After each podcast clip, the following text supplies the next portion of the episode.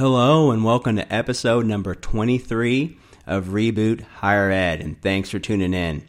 Today, we're going to talk about what many institutions institutions are doing to counter the declining enrollment, and that is launching of new academic programs. So we're going to dive into that. And if you have to exit this episode early, please don't forget to leave me a review as it helps move me up the charts and become more accessible to others that work in the enrollment management field out there, both public and private. So thanks for tuning in today. Now, Reboot Higher Ed is available on a couple different platforms. It's accessible via the website, reboothighered.com, and then it's also available on Google Play, Stitcher, Spotify, and Apple iTunes podcasts. So thanks for tuning in to episode number 23 of Reboot Higher Ed, and enjoy the show.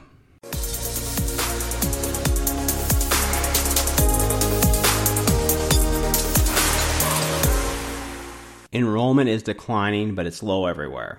How many of us hear this on campus as a common answer to when someone does the worst thing they could ever do in a meeting?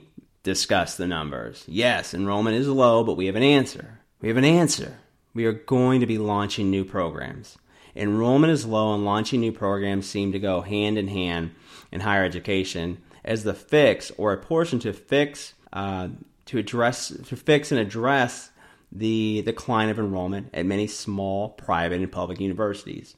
In fact, 41,446 programs have been launched by publics and privates since 2012. See, everyone is doing it and has been since 2012. So, why is enrollment still declining? Yeah, so if it were just only that easy, enrollment's low, launching new programs is going to be the key. Yeah. See, now on a small, the small schools, this can be even more of a detriment if not done correctly because there's so much less room for error. There are a few items to consider when this is discussed, and let's look at a few. I'm sure everyone has a checklist, right? A checklist before a program would go completely active, accepting applications, and um, your admissions department is actively recruiting for it. So I know what you're saying. Yes, programs at our university go through a review, and market demand is a requirement to present during the program review. So I know that that is very uh, that is something that has I think evolved at many universities and is part of the process. So I'm sure many of us have this on this checklist, but market demand review can be very subjective. So let's look at this another way, which I know many won't like, but it's important. Who besides you says this program market demand is out there. Stop. So stop right there. I know. See, we're just ha- halfway through one point, and I just stepped on resources. So let's back this up because if market research is done by inside, well, it's subjective. If it's done outside, it's objective. You want the latter.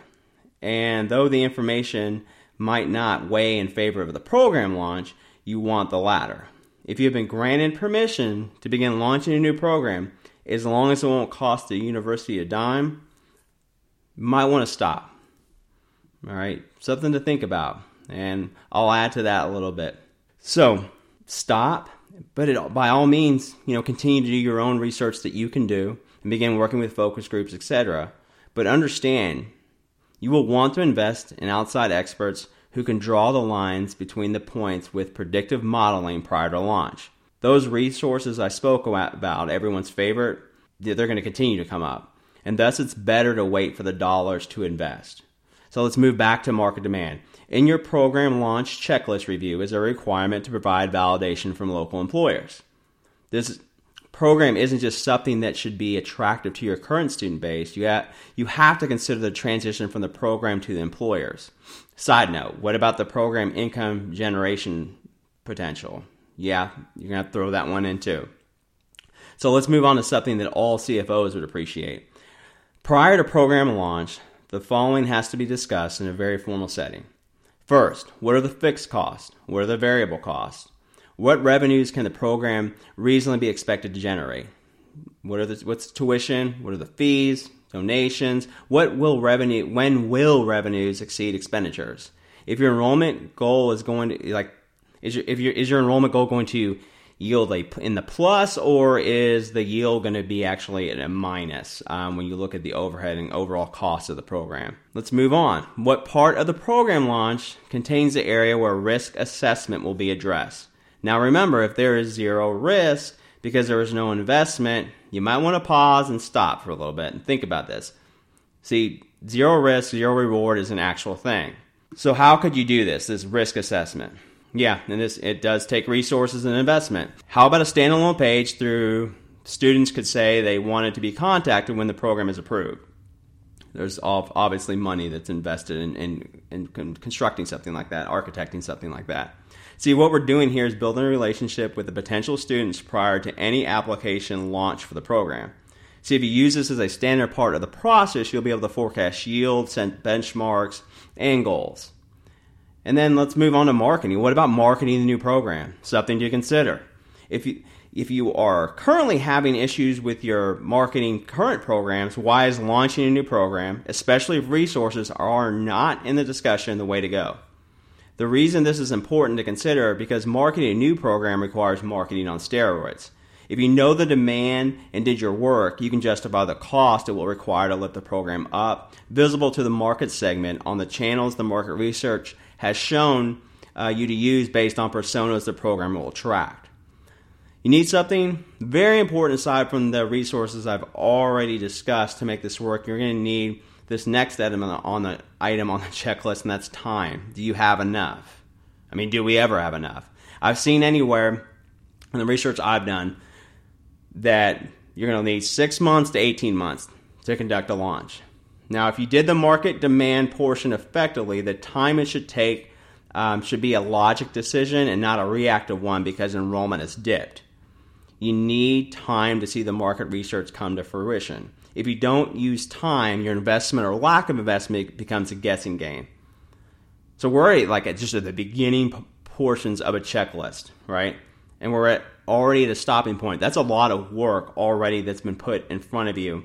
Um, that it is it's time to kind of review that um, at your institution. See, it's a process, and can launching new programs boost enrollment? Yes, yes, sure it can, but not simply because a gut feeling and a process that is merely there to merely there as a checklist, as it makes us feel better about strategy towards addressing enrollment shortfalls. That that's it's got to be bigger than that. Launching the right programs through an integrated process with investment in mind is the way to go. I know many of us are in a time right now where enrollment has either been flat or is steadily declining. The launching of the new programs is a great idea. And it's good, and you don't want to kill innovation. And you're not going to kill innovation, but you're going to put a process to innovation. That way, when the success happens, it's a model for other programs and other members of faculty at the university to follow. Because when you go out, you want to go out great. You don't want to go out soft, and you don't want to go out simply just cannibalizing your old student population. Instead, bringing a whole new market segment of interest that did not exist to your campus, either virtually or in the seated courses. So, hopefully, this short episode was of value to you. If it was, please leave me a review. Um, as leaving a re- review helps me um, move up the charts to be accessible to more people that are in the higher ed segment um, that are you know that could utilize this this free content that I'm providing you. Leave me a five star review. I really appreciate it. This podcast is available through the website uh, reboothighered.com. It's available on Spotify, uh, Stitcher, Google Play, and Apple iTunes. So thanks for tuning in, tuning in, pardon me, uh, to this short episode today, giving you some things to think about. Uh, enrollment is declining at many of the, the universities, both public and private. We want to address the issue, but we want to put some process to it so we can manage that, enhance it, build it, and invite others to take part in that process, thus creating a, a, a just a great effect around campus to um, give some innovation with structure built around it. Thanks for tuning in to Reboot Higher Ed and have a great rest of your day. Love this episode of Reboot Higher Ed podcast? Well, head over to iTunes or Google Play to subscribe, rate, and leave a review. It's very much appreciated. Thank you.